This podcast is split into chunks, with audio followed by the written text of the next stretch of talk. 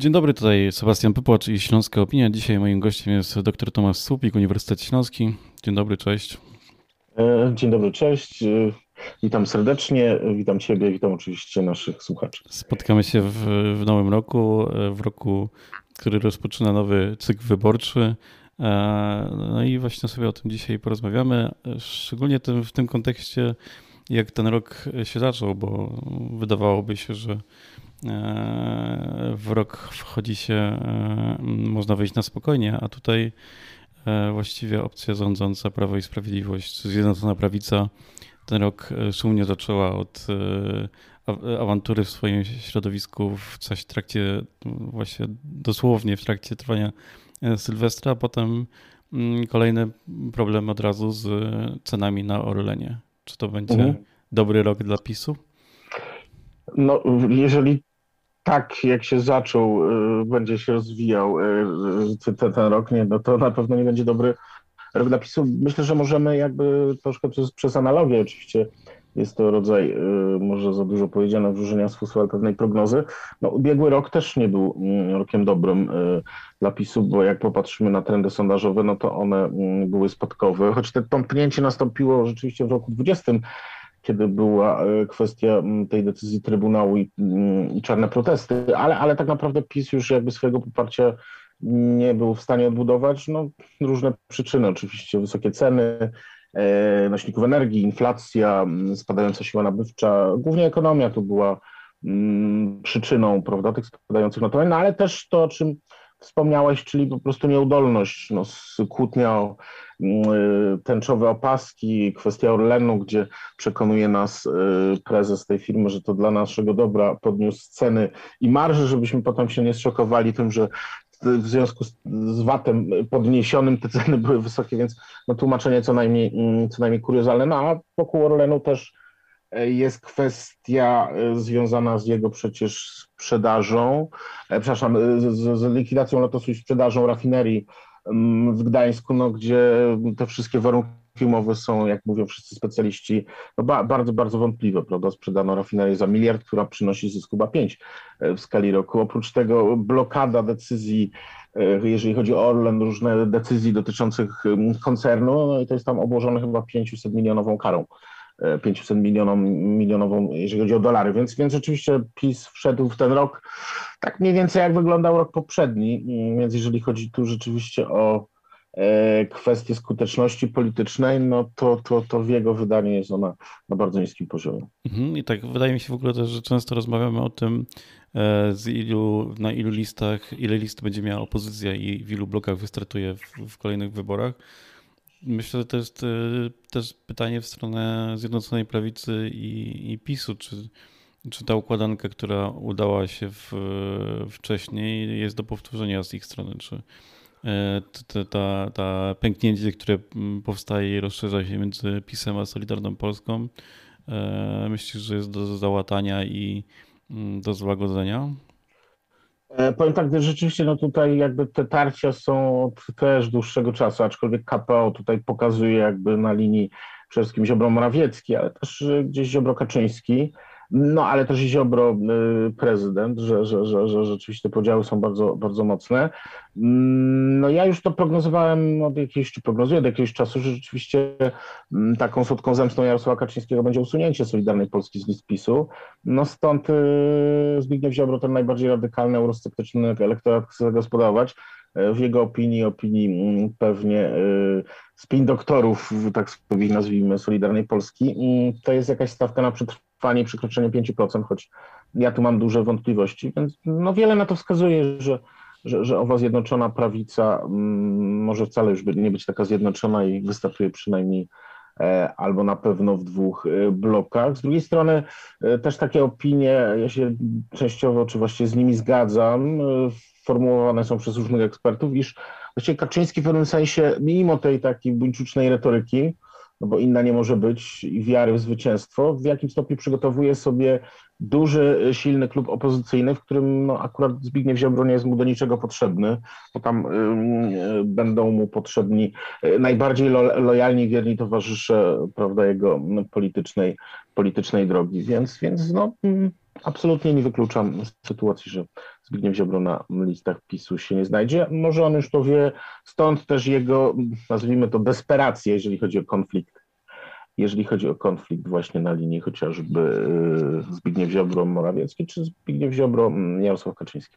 Tak, tak, ja też e, zdradzę, że przygotowuję pewien tekst o pewnym lokalnym działaczu Prawa i Sprawiedliwości. Przeglądałem jego e, wpisy i właśnie mm, E, czytając wpisy tak między w okolicach 2010-2011, to, to mhm. odkryłem, że żyjemy w takiej pętli, bo właśnie bardzo dużo wpisów poświęcał wtedy nie opozycji, e, czy nie wtedy właściwie e, obecnej opozycji, czyli Platformie Obywatelskiej, ale mhm.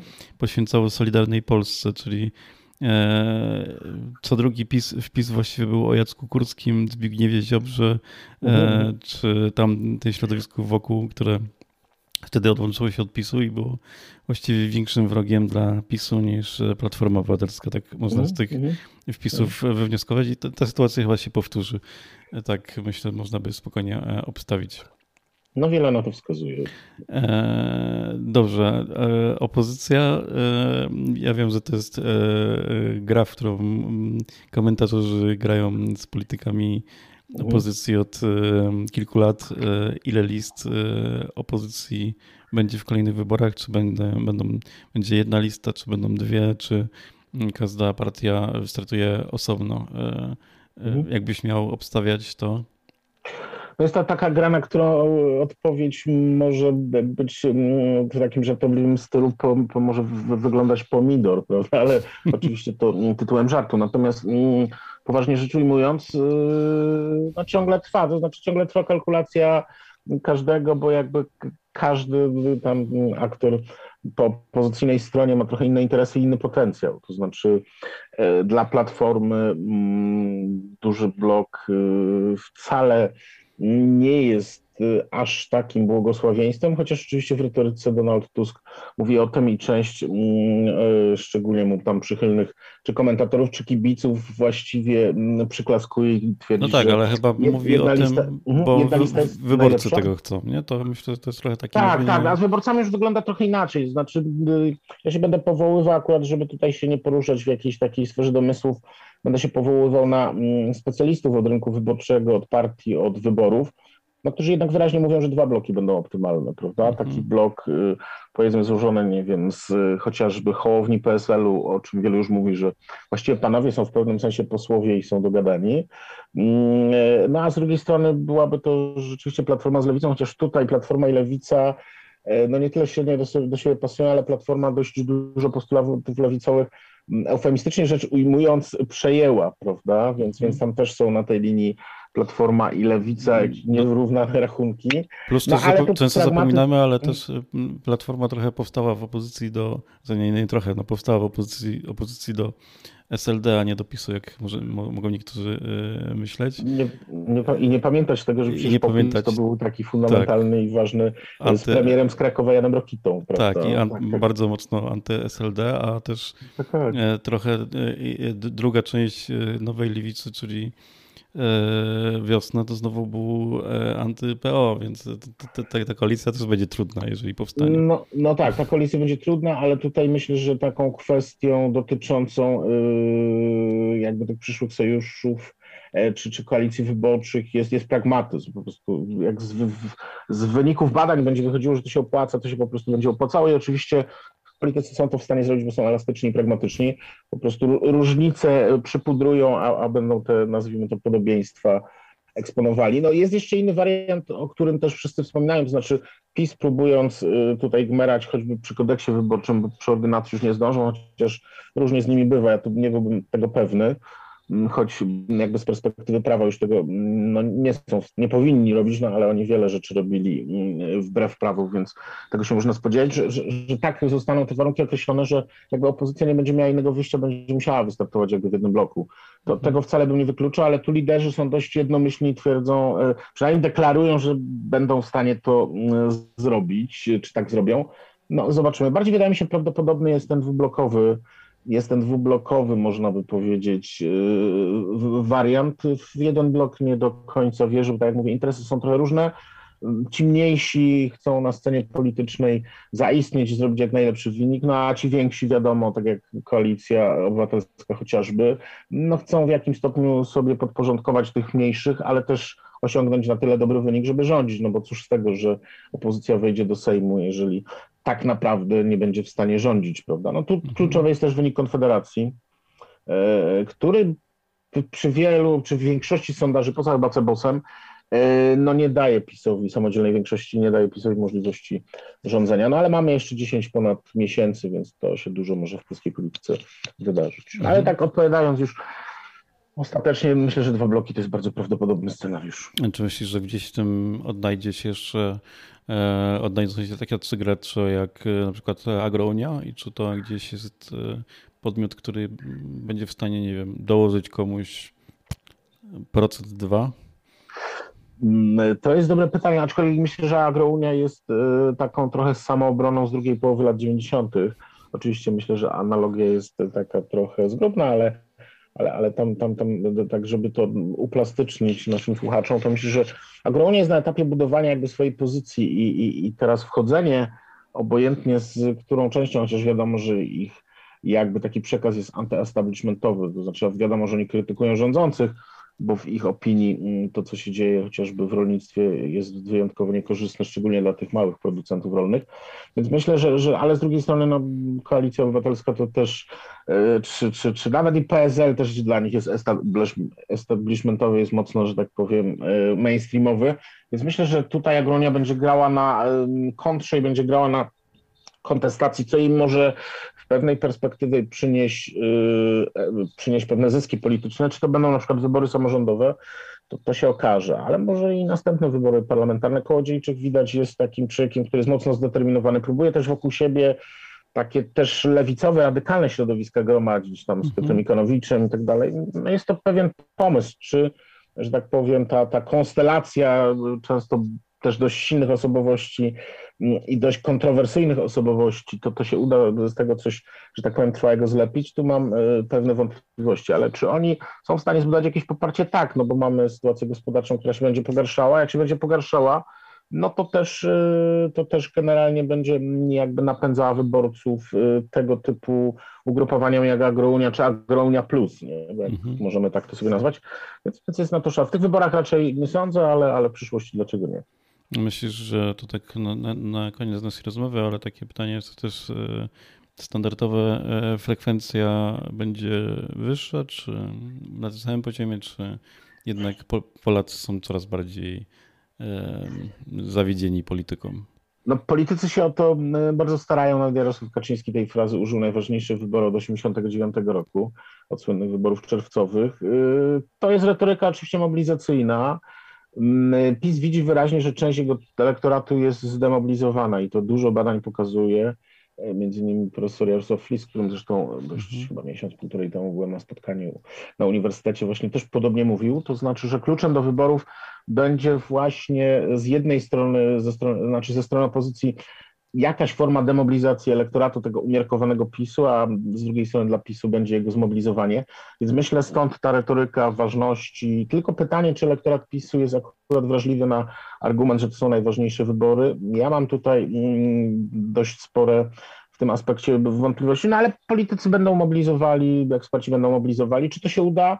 Zobaczymy. Była taka tendencja ostatnio przez lat parę, że ta frekwencja rosła E, i, i ona już tam czasami osiągała prawie że 60%, co jak na polskie warunki jest niezłym wynikiem, bo na zachodzie obserwujemy tendencję odwrotną, ale no to tam jest, tam jest e, z czego spadać, z wysokiego konia się spadał, tam często. Ta frekwencja jest 80-70 paro procentowa, u nas była tendencja odwrotna. Mm, no jakbyśmy utrzymali ten, tą tendencję, czy ten trend z ostatnich y, kilku, że tak powiem, elekcji, to, to nie byłoby by, by źle. Ja jakoś nie spodziewam się mm, bardzo, bardzo takiej wysokiej, wielkiej frekwencji, aczkolwiek pewnie w dużych miastach tradycyjnie może się do lokali wyborczych będą ustawiały e, kolejki. To tak czasami, no to jest dość takie, można by powiedzieć, mm, spektakularne i widowiskowe, ale to, to też nie do końca pokazuje mobilizację, tak? nie, nie do końca pokazuje. Krótko odpowiadając na to pytanie, na pewno będzie powyżej 50%. Ale wątpię w to, czy przekroczy na przykład procent 60. Mhm. No to jeżeli PiS wprowadzi te zmiany w kodeksie no to tych komisji będzie więcej, tak? To tak, tak. To, w teorii, to prawda, w teorii będzie działać na mniejsze miejscowości. Mhm. To, to, to, też prawda, to też się Jarosława Fica, który te rzeczy bada i to od wielu, wielu lat powołam, on też rzeczywiście stwierdził, y, że to albo znacząco na wybory nie wpłynie, natomiast na pewno umożliwi osobom, które do tej pory miały różne mm, problemy, chociażby w związku z tym, że ten obwód był relatywnie daleko wyborczy, on będzie ich bliżej, znaczy bliżej nich, ale też i kwestia chociażby podwożenia do komisji wyborczych, to na pewno jakoś tam frekwencję zwiększy, tego to nie mogę wątpliwości, bo w dużych miastach ta sieć obwodów jest bardzo gęsta, więc, mm. więc rzeczywiście w dużych, średnich miastach na wsi i w małych miasteczkach jest, szczególnie na wsi jest z tym dużo gorzej, ale to nie będzie ten swój game changer, który będzie rozstrzygał o wyniku wyborów, ale to tam tą frekwencję rzeczywiście może, nie wiem, o 2-3 punkty mhm. procentowe podnieść. No a akurat tego typu działania PiSu wiemy są skierowane raczej do wyborców, którzy z nimi sympatyzują, czy na nich będą głosowali. Oczywiście mhm. nie wszyscy, ale, ale raczej większość, większość tak, więc to też jest jakaś gra na poprawę wyniku PiSu. No to, to, właśnie myślę, że to ułatwi głosowanie na wsi, ale może spowodować jeszcze problemy w miastach, tak, bo tych komisji będzie więcej, e, a już teraz e, większość e, samorządów no, ma problem z obsadzeniem komisji wyborczych tak, Zdarzyło mi się pracować wielokrotnie tak, w komisjach tych 6 tysięcy planowanych właśnie powstanie w, tak. w, małych miastach, przepraszam, w mniejszych miastach, małych, a właściwie tak naprawdę na wsi, nie? Więc, hmm. więc tutaj chyba ta sieć nie będzie dużo większa, czy bardziej gęsta, jeżeli chodzi o duże, średnie miasta, ale zdecydowanie właśnie o, o, o wieś i małe, małe ośrodki, także to to tak jest zaprojektowane, ale tu się z Tobą w pełni zgodzę, że wiemy o tym, że jakby realizuje wybory samorząd, który już dzisiaj ma problem często choćby z obsadzeniem komisji, więc mm. pytanie, na ile znowuż jest to wishful thinking ze strony PiSu, a na ile są takie możliwości infrastrukturalne, lokalowe i tak dalej, bo znając polską skłonność do improwizacji, z tym może być różnie, więc, więc ja tu też mam sporo obawy w związku z tym, czy, czy to w ogóle się uda po prostu zrealizować fizycznie. Tomasz Słupik był naszym gościem. Dziękuję bardzo. Ja zapraszam na Śląską Opinię. W tym roku będziemy się przyglądać e, e, trwającej obecnie prekampanii, potem kampanii wyborczej i e, kolejnych wyborów. Zaczynamy już w tym tygodniu. Ja też bardzo serdecznie dziękuję. Dziękuję Tobie oczywiście i zapraszam do słuchania wszystkich tych, którzy są oczywiście tą tematyką wyborczą zainteresowani. Dzięki serdecznie.